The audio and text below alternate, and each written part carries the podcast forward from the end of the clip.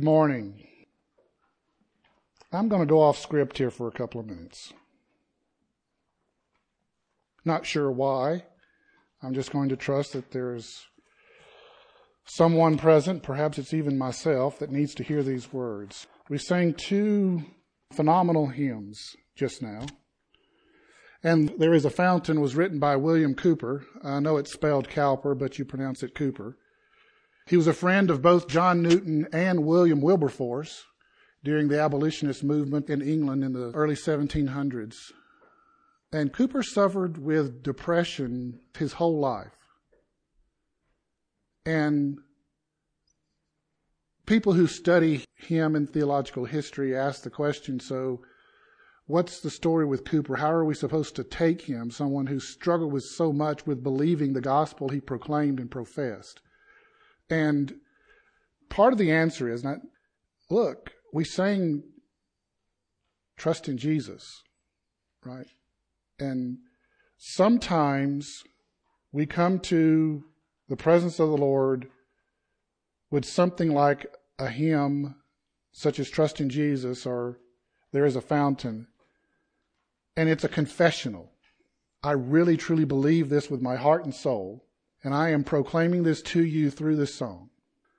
And other times we come to it as a prayer. This is how I wish I was, Father. And that's the answer to how we're to take Cowper. We have to take it the same way that he has to, had to take them. And sometimes these are confessions of what we truly believe, and sometimes they're prayers to our Father to make us into this. A prayer that I want to be one who truly trusts you. And sometimes we're at the place where we're truly confessing that we do trust Him. And so each week, with every song that we sing, we find ourselves in one of those two places. We're either confessing this is what I believe or we're praying that this is what I wish was true about me. And both are okay. It's okay to be in both places. Sometimes I'm in both places in the same service. One hymn, it's a confession, and the next one, it's a prayer. Lord, make me like this. And that's okay. So that's how we can sing these hymns even on the days we don't feel like that's really true about me. If you don't feel like it's true about you, then you're singing a prayer to our Father. All right, John chapter 6. Starting in verse 52. This is a slightly shorter passage, but don't be betrayed into thinking that it's less to swallow just because it's shorter. The sixth chapter of the Gospel of John, starting in verse 52. The Jews then disputed among themselves, saying, How can this man give us his flesh to eat?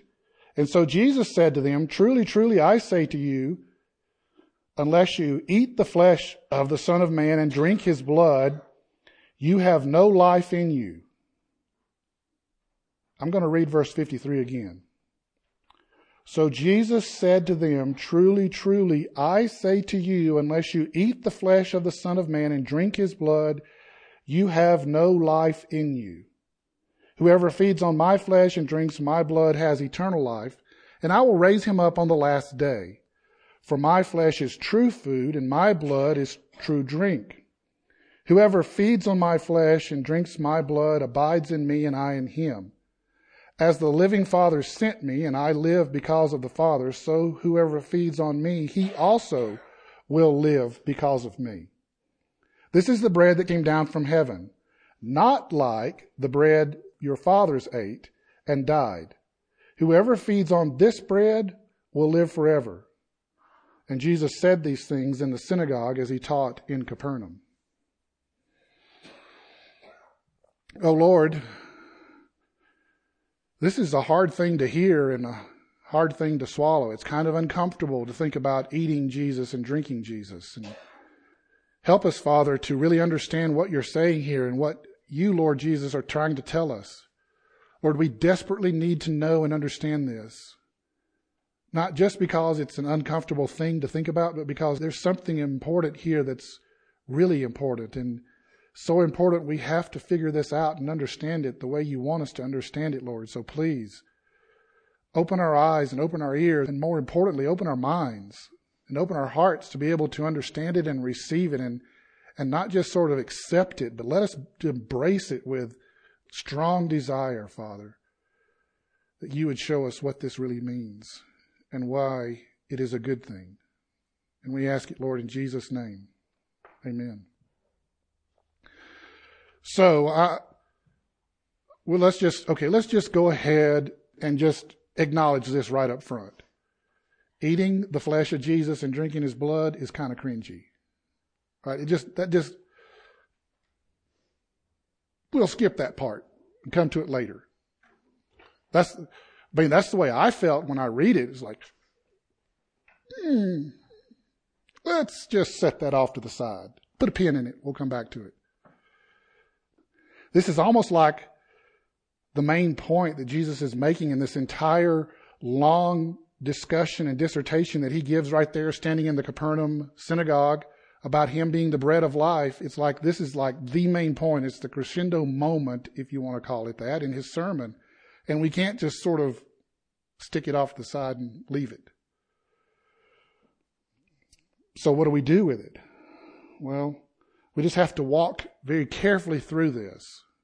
Because listen, it's a reality that because of these words, it was often cited as an accusation against Christians in the first century that they were cannibals. Because John wrote this and they repeated it, people would say they're cannibals, these Christians, because they eat the flesh of their prophet and they drink his blood. So we just have to walk through this carefully. And understand something too. You know, verse 52, it's kind of easy to jump through it and get to the next verse, verse 53, which is like the crux of the whole thing, right? But there's something very, very important in verse 52. The Jews then disputed among themselves, saying, How can this man give us his flesh to eat? This idea that the Jews disputed among themselves, remember how things were just before these words in verse 52? They were all in love with Jesus. This was the Jesus that fed us out in the wilderness yesterday, gave us all this bread and all this fish, and it was good. And we all went looking for him and found him this morning in Capernaum, and he's the one that's our he's he's like the prophet. We yesterday we wanted to make him king. Everybody loves Jesus. But verse 52 is a key transition moment in John's gospel. That's one that's really easy to miss. See, before verse 52, everybody's drawn to Jesus. Everybody's pulled into him and everybody loves him, except the Pharisees, right? But after verse 52, in John's gospel, Jesus is always dividing people. From this moment forward, there are always two groups constantly on display in John's gospel. The ones who see Jesus as the Messiah, the great prophet, and those who deny him and say he is a false teacher leading the people astray. From this moment forward, you can't get away from these two groups in John's gospel. There's always both of them present. At least in every public encounter that Jesus has. Right? His private moments with his disciples, not so much. But from this moment forward, everywhere Jesus goes in public, there's always these two groups and they're always talking to each other. He's the great prophet. No, he can't be. He leads people astray. And then, when Jesus tells us to eat his flesh and drink his blood, it's like, okay, whew, okay, all right. But that's hard enough to kind of absorb. But then he tells us in verse 56 that we have to feed on his flesh and drink his blood so that we can abide in him and he in us. He tells us that to abide in Jesus, to abide in him, we have to feed on him. Now, this just seems quite important to me because Jesus says for us to abide in him, we have to eat his flesh and drink his blood. And the reason this seems really important is because look how much emphasis John places on abiding in Christ throughout the rest of his writings. I mean, just look at chapter 15 in John's Gospel, starting in verse 4. I'm going to read this. It's kind of a long passage. So, but if you want to read, you can join me if you want to read it. It's John chapter 15 starts in verse 4. Abide in me and I in you. As the branch cannot bear fruit by itself unless it abides in the vine, neither can you unless you abide in me. I am the vine. You are the branches. Whoever abides in me and I in him, he it is that bears much fruit. For apart from me, you can do nothing. If anyone does not abide in me, he is thrown away like a branch and withers. And the branches are gathered, thrown into the fire, and burned. If you abide in me, and my words abide in you, ask whatever you wish, and it will be done for you. By this my Father is glorified, that you bear much fruit, and so prove to be my disciples. As the Father has loved me, so have I loved you. Abide in my love. If you keep my commandments, you will abide in my love, just as I have kept my Father's commandments and abide in his love. These things I have spoken to you, that my joy may be in you, and that your joy may be full. Okay, there's a whole lot there, right? And the prerequisite is to feed on Jesus' flesh and to drink his blood. And then if then there's everything that he tells us in First John. In First John chapter 3 verse 24 he says this, whoever keeps his commandments abides in God and God in him. And by this we know that he abides in us by the Spirit whom he has given us. So wait a minute. It's not just that we abide in him and he abides in us. The Spirit is, abides in us and we abide in the Spirit because we have to eat and drink Jesus. That's what John says. That's the unavoidable conclusion. This is a prerequisite for everything else. And then, 1 John chapter 4 verses 13 through 16. By this we know that we abide in him and he in us because he has given us his spirit. And we have seen and testified that the Father has sent his Son to be the Savior of the world. Whoever confesses that Jesus is the Son of God, God abides in him and he in God. So we have come to know and to believe the love that God has for us. God is love, and whoever abides in love abides in God, and God abides in him. Wow. I mean, that just, that sounds like a lot of good stuff to me. I don't know about you, but it just, a, a lot of really good stuff there that comes when we abide in Christ. Enough good stuff that we should be willing to do what it takes to abide in Jesus because it will be worth it. Well, but there's the catch, right? Do what it takes to abide in Jesus. And that means eating his flesh and drinking his blood. I mean, as cringy as it sounds to eat Jesus' flesh and to drink his blood, it's not like Jesus is asking us to eat horseradish and drink castor oil, right? It's not like he's asking us to do that. His flesh and his blood are true food, he says, right? He says it right there that in verse 55 My flesh is true food and my blood is true drink. No one describes horseradish and castor oil as true food and true drink. Right? His food is true food that's not hard to eat and drink because his food is the food that softens the ache of sin and his drink soothes the broken heart. When we eat his flesh, the pain of sin is ebbed away because he takes it away. And when we drink his blood, it soothes the broken heart because he shed his blood to make us whole. And that includes mending the broken heart. So Jesus is the bread that has to be eaten. Verse 53. Truly, truly, I say to you, unless you eat the flesh of the Son of Man and drink his blood, you have no life in you. Jesus is the bread that has to be eaten. There's just no way around it. Jesus says that his flesh is the bread that he will give for the world. But do we really have to eat his flesh? Are we cannibals like the first century critics accused us of being?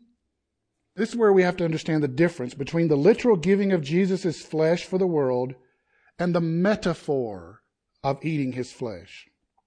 Remember, and this is critical. Jesus makes this statement in the context of Passover.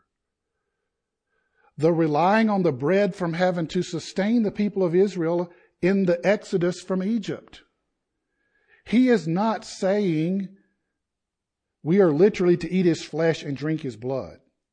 He is saying, like in the wilderness, When the people of Israel ate manna and drank water from the rock and lived, so also you must eat my bread, which is my flesh, and drink my water, which is my blood, and you will live forever. He's drawing this imagery of the connection between his flesh and the manna that came down from heaven, between his blood and the rock that was struck by Moses and provided water. But the difference is, is that manna and that water just sustained physical life here on this earth. This bread, his body, and this water, his blood, gives life for eternal life, for the washing away of sin, for the cleansing of our souls. And that's why we have to eat the bread that he is giving us. And his flesh has to be that bread because he has to suffer and die on the cross. Right? We all wish that Jesus' suffering on the cross was less than it was. Right? We all wish that it didn't have to be so brutal. But it did. Every single thing. From the moment Judas kisses him on the cheek until the very second he says, It is finished. Everything that happened had to happen. Every blow, every drop of blood, every cut, every bruise, everything, all of it, every piece, it all had to happen because it was all necessary for Jesus to pay the price for our sins and to be our substitute on the cross. One drop less than what did fall is not enough. We're all struck by the horror of the cross and we wish it was less, but it can't be. If you struggle with that reality, I'm sorry. I understand how you feel, wishing it was less, but it has to be that way. And you say, well, why does it have to be that way? Because sin is that yucky. Sin is that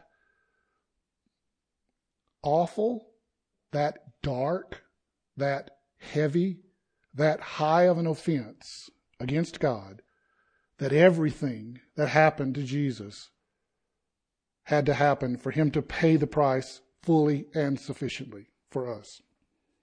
Think about he takes on the weight of all the sin of all the world of all time. We have plenty of things we can look back at in history and go, wow, those are really dark things, bad things happening, and Jesus had to pay the price for that. He had to pay the penalty of that kind of evil. And we haven't even seen the things that are coming in the future yet. Just when you think humanity can't get any more brutal, it does. Just when you think evil can't come up with any other new ways to do evil, it does. And all those things that we haven't even seen yet, Jesus paid for that through what he suffered.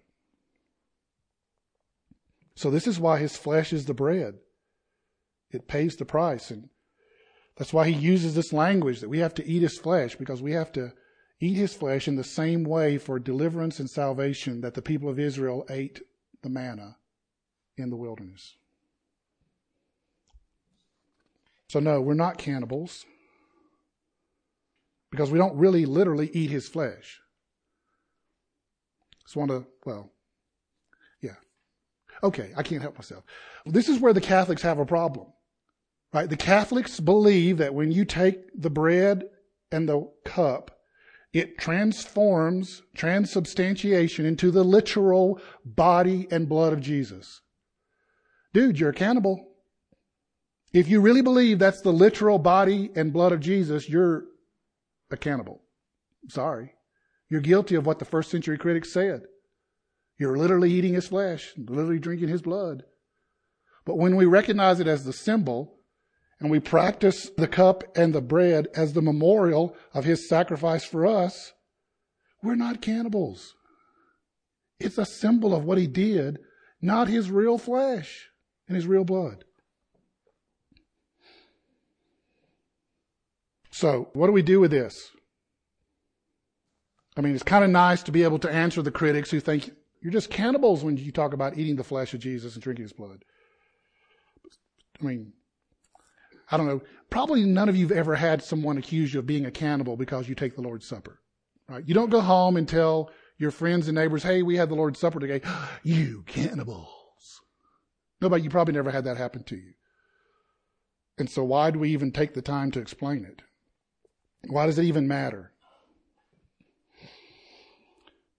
Well, the accusation may have changed and the circumstances may have changed, but that's all matters because Jesus still divides today.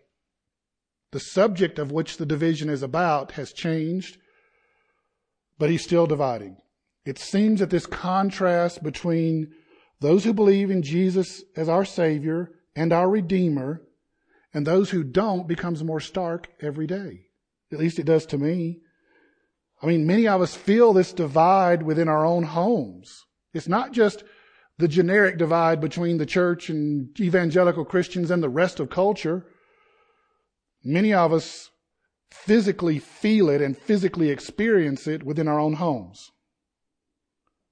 Us seeing Jesus as our Savior of the world, the one who's redeemed us, and those in our house who don't believe to one degree or another and are still looking for their Savior even if it is themselves.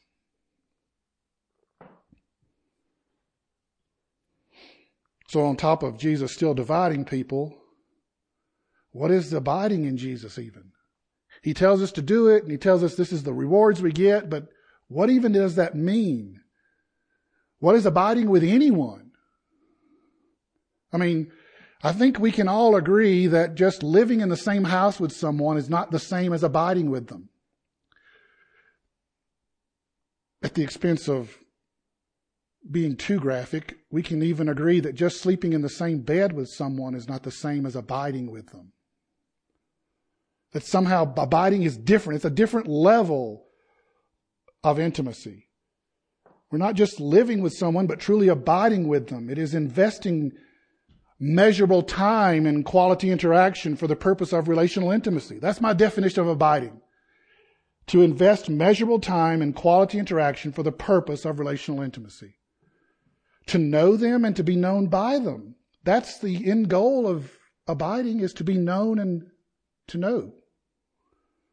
And abiding in Jesus is to know Him and to be known by Him. Now, the knowing Him part is really great, but the Him knowing me part, I'm not so sure about that. Because that, you know, as long as I can control the parts about me that he knows, we're okay. But the minute he starts digging his hand into the cookie jar I don't want him putting his hand in, that's the part that's like, wait, okay, this is enough closeness, Jesus. Thank you very much. I thought I wanted you here, but let's just keep you right here. I don't want you to really know who I am because then you won't like me. See, did you hear that? I said that out loud, didn't I? If you know who I really am, you won't like me. There's the lie. The glory of the gospel is that he does know who we really are. And when he does know who we really are, he still loves us and still receives us. And so when we push back and want to keep Jesus away, it's because we believe the lie that he won't love us if he really knows us. It's a lie. It's a lie. The greatest joy will actually come in letting him into those places we're afraid of. He'll just, well, the first thing we discover is that he's, whoa, you're not like running away. This doesn't scare you? Wow. Okay.